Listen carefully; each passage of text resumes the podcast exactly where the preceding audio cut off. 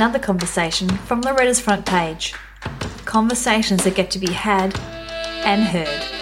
And welcome back to 94.7 The Pulse. You're here with Loretta on Loretta's front page. And that was a new track. Uh, It's called Trams and it's by Rachel Caddy. Fantastic. I'd love to take this moment to welcome Chris Reed into the studio. Chris, welcome to the Pulse Studios. Thanks, Loretta. Uh, now, as well as being a myotherapist, a Bowen therapist, and owner of Geelong Bowen and Remedial Therapies, you're also my brother. I am. We thought we would get that out and about.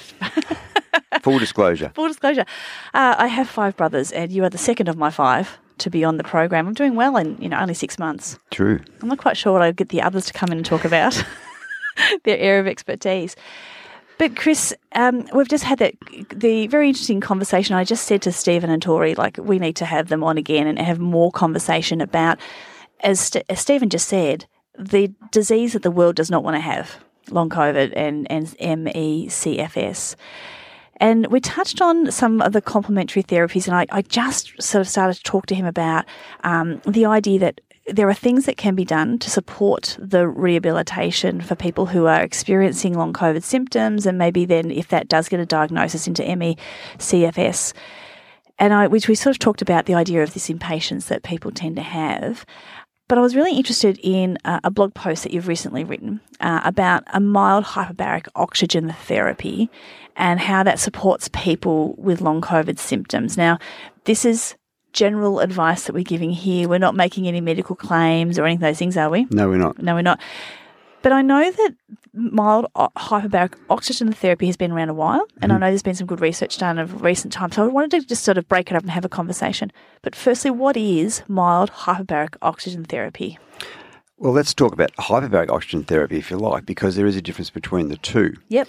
So, hyperbaric oxygen therapy, hyperbaric means high pressure, and the oxygen therapy is adding pressure, adding adding oxygen to that. So, a person goes into a chamber, and the chamber is pressurized, and then with the addition of oxygen, and in hyperbaric, it's it's 100% oxygen that they're given. Um, and then that assists the body takes in so much more oxygen into the body to allow it to heal whatever is going on a lot of the things that they use it for some of the things are wound healing um, post stroke people that have had poisonings so brain insults brain trauma those types of things are really uh, really it can be really really beneficial because what can what happens is effectively the air we breathe when we walk around at, Yes. at uh, at sea level is about 21% oxygen.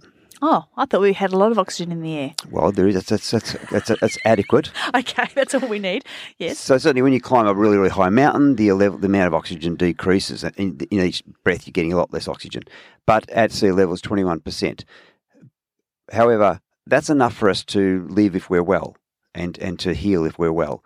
But if the body is requiring more oxygen, the way we can do that is to put them into an oxygen chamber, if you like, and increase the pressure and then introduce more oxygen, whether it be 100% oxygen like you might get at a hospital mm-hmm. or from an oxygen concentrator, which might deliver oxygen at, say, 90 to 94%. Okay. And the theory is that the science says that under pressure, that a gas will dissolve into a liquid. So that normally when we are breathing in, the oxygen is taken up by through the lungs into the bloodstream by the hemoglobin, and we get four oxygen molecules to each hemoglobin, each red blood cell. Rightio. We've, we've dived into year 12 Well, biology. we have. That's Yes. okay. I'll make it really simple. So, Yeah. but then what happens is when you have hyperbaric and more oxygen available because you're breathing higher grade or higher level of oxygen, you get oxygen now dissolving into the blood plasma as well, and then into the other fluids of the body like the lymph and the cerebrospinal fluid. So you're getting a lot more oxygen to areas like the brain or any other tissues or cells that are struggling whether to heal like a wound perhaps that's not healing or a bone the fracture that's not healing and certainly for brain insults with inflammation and that's the one thing that the research that's coming out with hyperbaric oxygen therapy is showing to decrease the inflammation in people with long covid And that's when we had Stephen a, mo- a moment ago, and you'll be able to pronounce ME for me. My yeah myalgic encephalomyelitis Yes, And he said myalgic meaning muscle and, and encephal meaning inflammation. correct And so he's talking about that, that brain inflammation. When people hear hyperbaric chamber, they think the bends and divers, yes? That's right, and that's hyperbaric oxygen therapy. Now, what we have in Geelong and available, there isn't any hard, what we call hard chambers for those really high pressures that would be required for the bends available for the public in Geelong and, and surrounding areas. There certainly is in Melbourne at the hospitals, but they're mm-hmm. often very difficult to get into. Mild hyperbaric oxygen is we are pressurising to a, a lower pressure than what they sometimes use in the hospitals. Mm-hmm. And also, we're using, we're not using 100% oxygen, we're using an oxygen concentrator delivering oxygen at like a 90%. So it's not the same as hyperbaric. Now, unfortunately, all the research that's being done is being done only on hyperbaric in a medical sense. But the premise is exactly the same Okay. that we're delivering oxygen at a higher pressure, at a higher rate, and we can get it into the body to help with these conditions. In in the blog, you wrote that you at the clinic um, because you have the chamber there. You were getting a lot more phone calls. People saying, "I've got long COVID. Can it help me with my symptoms?" So this is what really prompted you to have another look into that research, isn't it? Well, people are looking for what else can I do? What, what's out there? And certainly Google's out. Google is uh, prevalent. And when you're really struggling and there's not a lot of information, that's where you're going to get perhaps your information from. Now, Stephen, Dr. Stephen's fantastic because he's got experience around that. He's got lived experience around chronic fatigue, and Yes. the, the two of them mirror. Long COVID and chronic fatigue, ME, really do mirror in a lot of ways.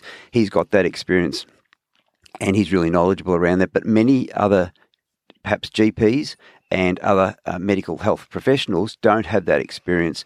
So it's it is emerging, but so many people now are are presenting with long COVID symptoms, and the wait lines at the specific COVID the rest- clinics. COVID clinics are so long. Uh, it's really difficult. So people are looking for alternative ways of assisting them in their rehabilitation.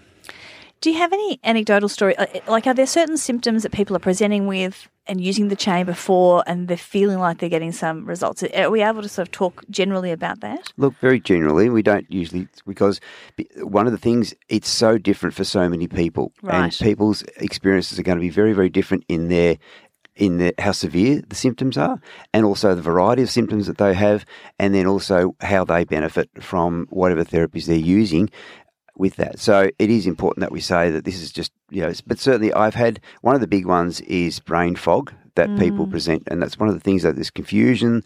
They can't really concentrate. They're struggling with work and productivity managing their children and just getting through day to day. It's really difficult. And that's one of the things that I've had clients come out and say, wow, that fog is gone with that addition of all that extra oxygen under pressure. And often they, they're in there for an hour and a half, but, but partway through they just feel it lifts, which is, which is an interesting, um, interesting observation uh, for them.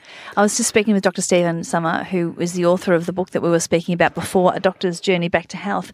Um, we were just saying, he said, uh, I, I've had a look at the research around hyperbaric. He said it's really promising, and he was really pleased that there, um, you know, there are there are options for people, and it really is um, about looking at uh, he speaks about in his book, you know, the art of the micro rehab, um, moving back to health, but in a very much a, a less is more sort of a way.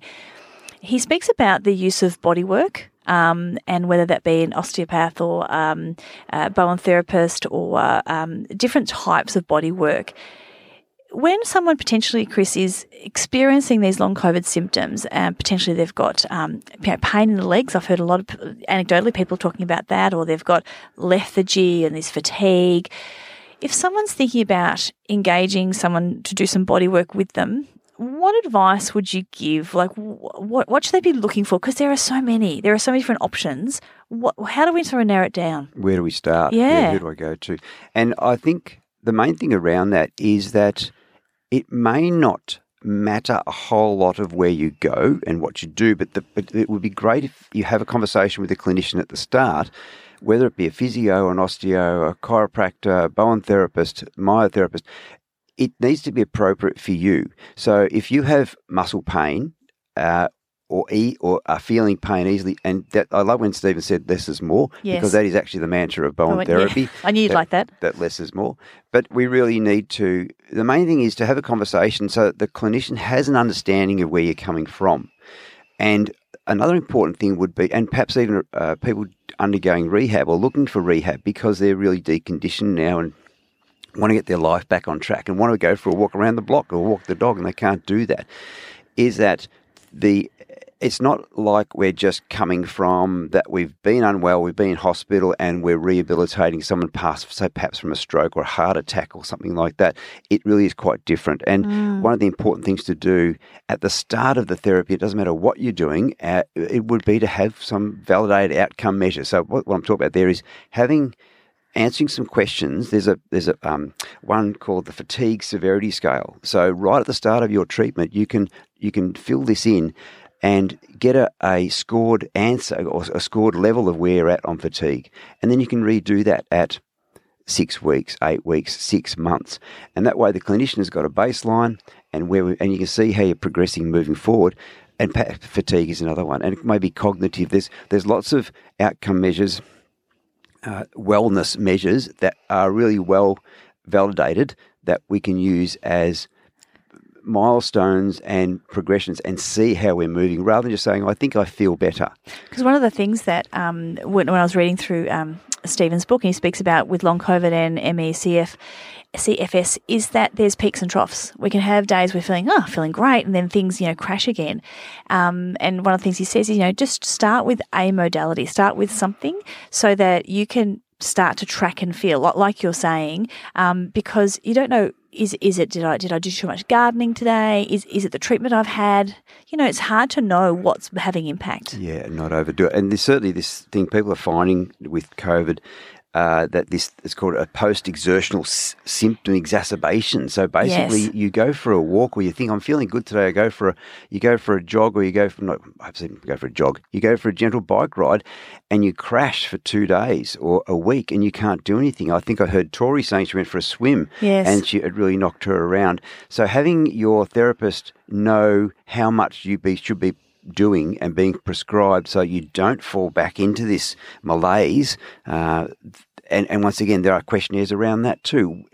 Do you are you at a higher risk of having these exacerbations? And if you are, then you really need to be managed really, really carefully. And these programs need to be personalised for every person. You can't go into a class and do the same thing as everybody because, as we said, it's going to be very, very different for each person. Because the thing is, Chris, I can imagine that if someone said, "Well, I'm not going to ride the bike again because I can't because I, you know, it wiped me out for two days," but then the the danger is sitting on the couch.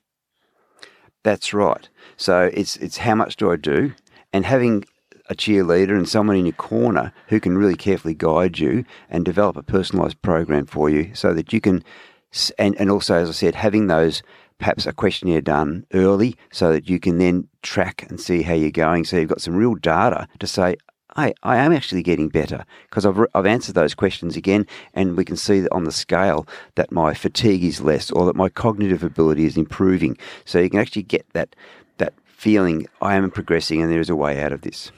I'm speaking with Chris Reed, myotherapist and Bowen therapist uh, from Geelong, Bowen and Remedial Therapies. Chris, thank you very much for coming in and just giving us toe in the water, start the conversation that there is hope, but there, but it's about finding the right therapist to potentially to support you. And there's some exciting research around this uh, hyperbaric oxygen therapy that people might want to just have a bit more of a look into. Yeah, it's, it's just such a prevalent thing now. And you know, COVID hasn't gone away, unfortunately, and you know we're finding that even this year without being too dramatic, there we reached a thousand deaths in Australia a week before we did this time last year. Do you know yeah, what I mean? So in yeah. January, so it's still a lot of people getting very unwell, and people's perhaps realising that they've got long COVID is actually what their problem is actually long COVID, and they really need to take take care. Love it. Thanks so much for your time.